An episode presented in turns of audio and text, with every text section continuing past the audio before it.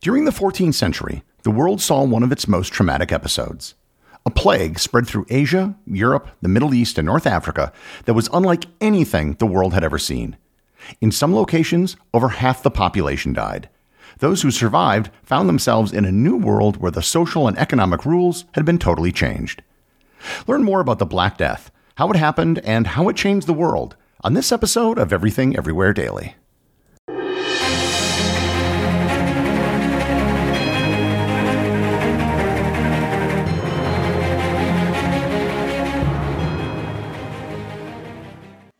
This episode is sponsored by Heaven Hill Bottled in Bond Bourbon. I recently had the chance to try Heaven Hill Bottled in Bond, and I can attest to its exceptional aromas with hints of caramel and vanilla intertwining with its oakiness, which provide a well rounded flavor profile. Taking a sip is akin to experiencing a piece of bourbon history firsthand. Heaven Hill Distillery may be America's most quintessential bourbon distillery.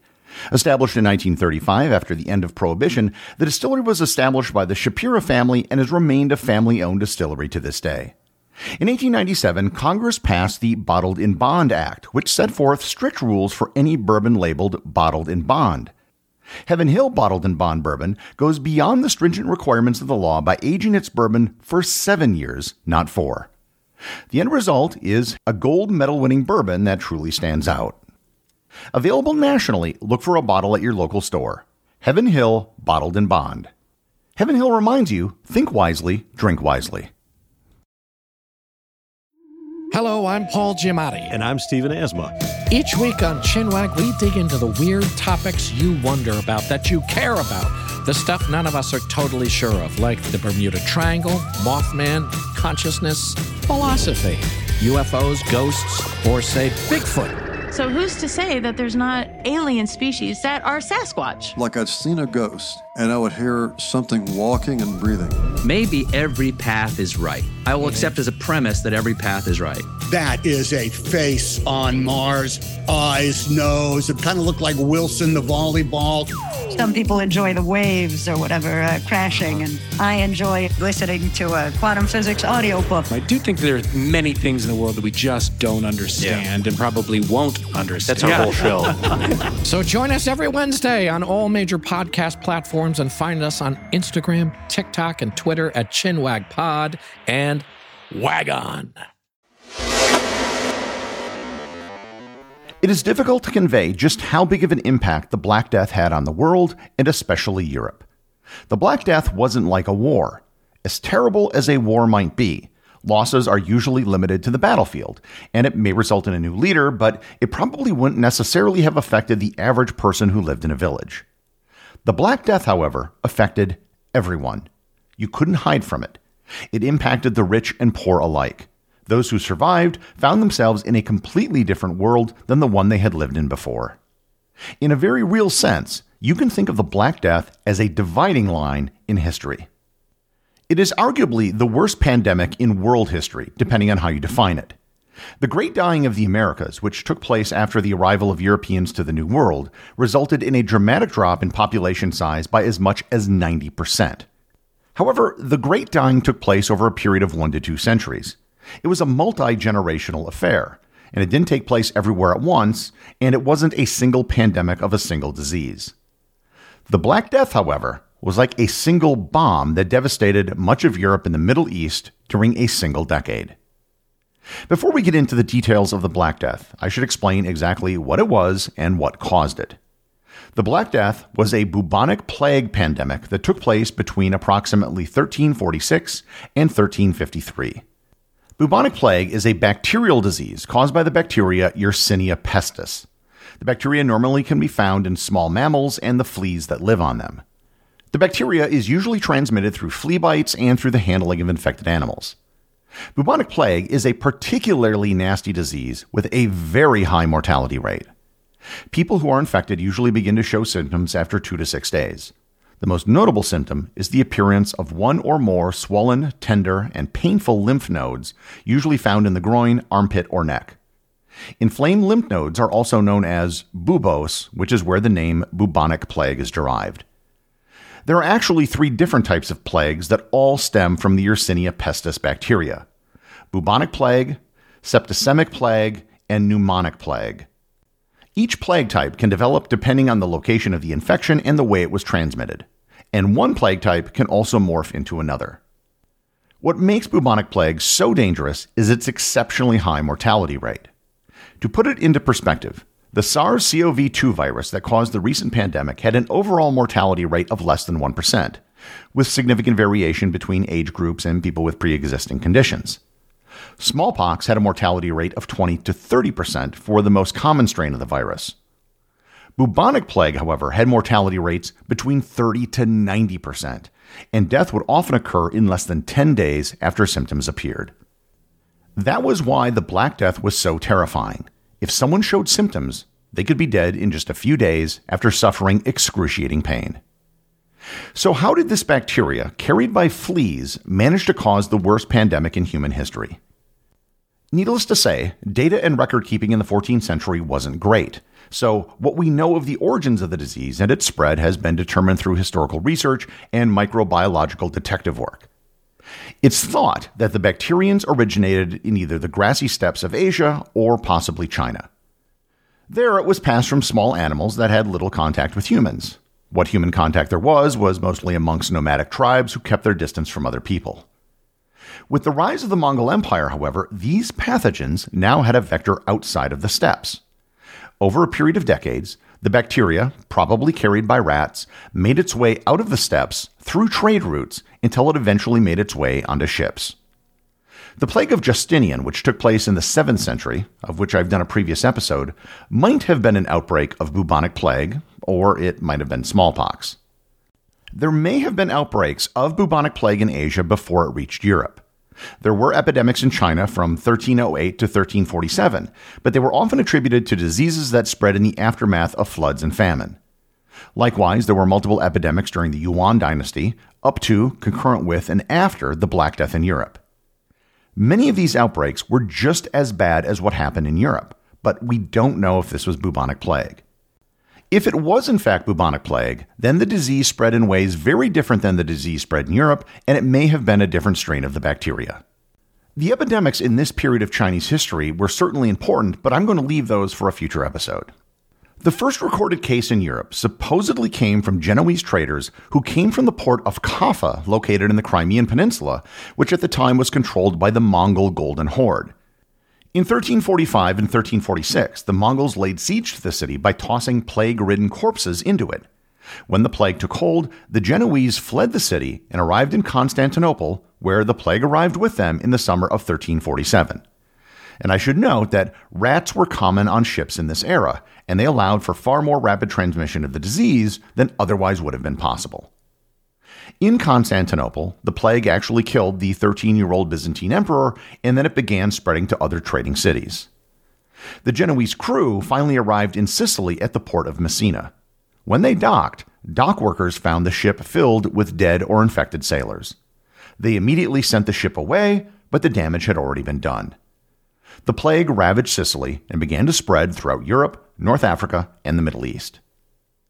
One of the big questions was how it managed to spread so fast. If the only transmission vector was fleas on rats, it should not have spread as fast as it did. One theory holds that the disease was also spread from person to person. It might have gone airborne, as bubonic plague can develop into pneumonic plague, which is an infection of the lungs. If people spread it, then it could have been transmitted back to fleas and lice by infected people. Nonetheless, it spread rapidly and the results were devastating. When it arrived in a town or village, the death tolls were sometimes astronomical. In the city of Florence, Italy, 90% of the population died. There were so many dead that there weren't enough living to bury the dead. There were villages in France that were completely wiped out to the last person. The villages became reclaimed by nature, and it was only through modern observational techniques that the villages were eventually discovered. Not every community had death tolls that were that high, but even when they weren't that high, they were still astounding compared to any other pandemic. There are modern theories as well as to why the pandemic was so deadly. One theory holds that the bacteria mutated somewhere between Central Asia and Europe. Samples of plague bacteria have been found in Kazakhstan, and they differ genetically from those found in Europe. A second theory holds that there may have been a secondary pandemic taking place alongside the plague. Anthrax has been found in the graves of plague victims. If anthrax had been spreading along with the plague, it would have resulted in a deadly double whammy that would have been almost impossible to recover from. Other reasons had to do with the conditions of the time. Hygiene was horrible. Cities and villages were often open sewers, which were breeding grounds for rats. People seldom bathed, and lice was very common. Fleas often lived in clothing and bedding that people used. Regardless of the reason, no one had a clue why this was happening or what caused the disease. The germ theory of disease didn't exist at the time and wouldn't for almost another 500 years. Various theories were floated, all of which, if they were offered up today, would be considered medical quackery. The prevailing theory was that of miasma. Miasma was thought to be vapors in the air that caused the disease, and doctors at the time wore long beak shaped headdresses that were thought to keep the miasma away. While miasma was the dominant theory amongst European physicians, it was far from universal. Many people pointed to supernatural explanations. Many Christian theologians thought that the plague was a punishment from God and that those who suffered shouldn't be treated because they were sinners. Over in the Middle East, Islamic scholars thought that Allah sent the plague to bring people into paradise, and for that reason, doctors shouldn't treat patients. There were also conspiracies.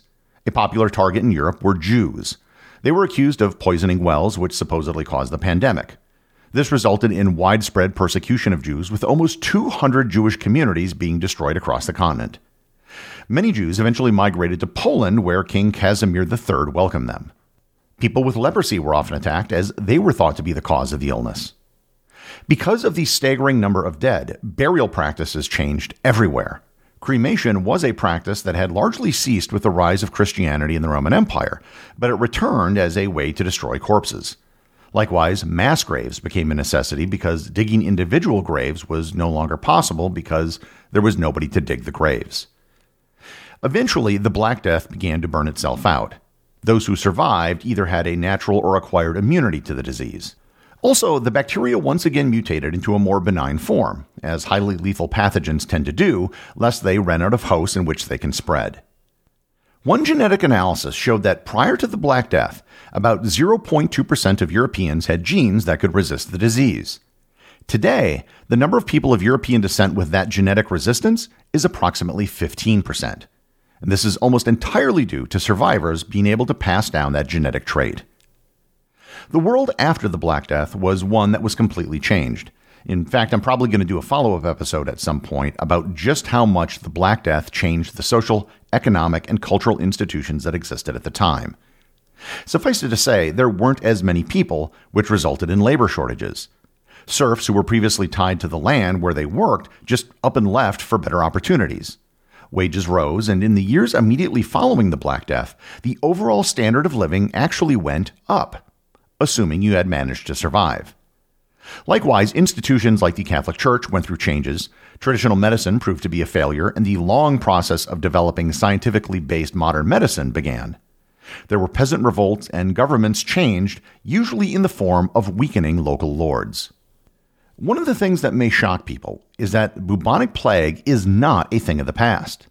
There were many pandemics of the plague after the Black Death, and there are still cases that arise today. However, none of these cases were ever as bad as the Black Death. The Great Plague of London broke out in 1665 and 1666. In 1855, an epidemic broke out in the Yunnan province of China, which eventually spread to India, killing 15 million people in the two countries. In 1894, there was an outbreak in Hong Kong, and smaller outbreaks occurred in 1900 in San Francisco and 1924 in Los Angeles. As recently as 1994, an outbreak of bubonic plague in India resulted in over 700 infections and 52 deaths. Even in the 21st century, there are cases of bubonic plague that still occasionally appear. Every year, a handful of cases appear in diverse places such as the American Southwest, Australia, Madagascar, India, and China. The odds of another bubonic plague pandemic occurring are pretty close to zero. We now know what causes the disease, how to treat it, and how to stop its spread. Hygiene is also much better today than it was in the past, meaning the conditions for its spread no longer exist. If bubonic plague is diagnosed early, it can be easily treated. The Black Death is considered to be the worst pandemic in human history. The global death toll from it ranges from 25 million to as high as 75 million. The wide range is due to the poor record keeping of the time. That loss of life resulted in a loss of population just in Europe of between 30 to 60% of the entire population.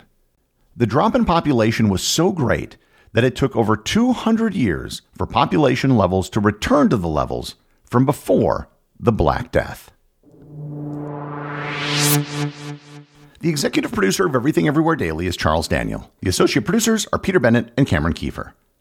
Today's first review comes from listener Pueblo Frank over on Apple Podcasts in the United States. They write, Great way to start the day. This podcast covers a huge variety of topics in a concise and upbeat manner. Love the format and approach. The second review also comes from Apple Podcasts in the United States. This is from listener Love Your Show, smiley face emoji, smiley face emoji, uh, smiley face emoji with hearts in the eyes.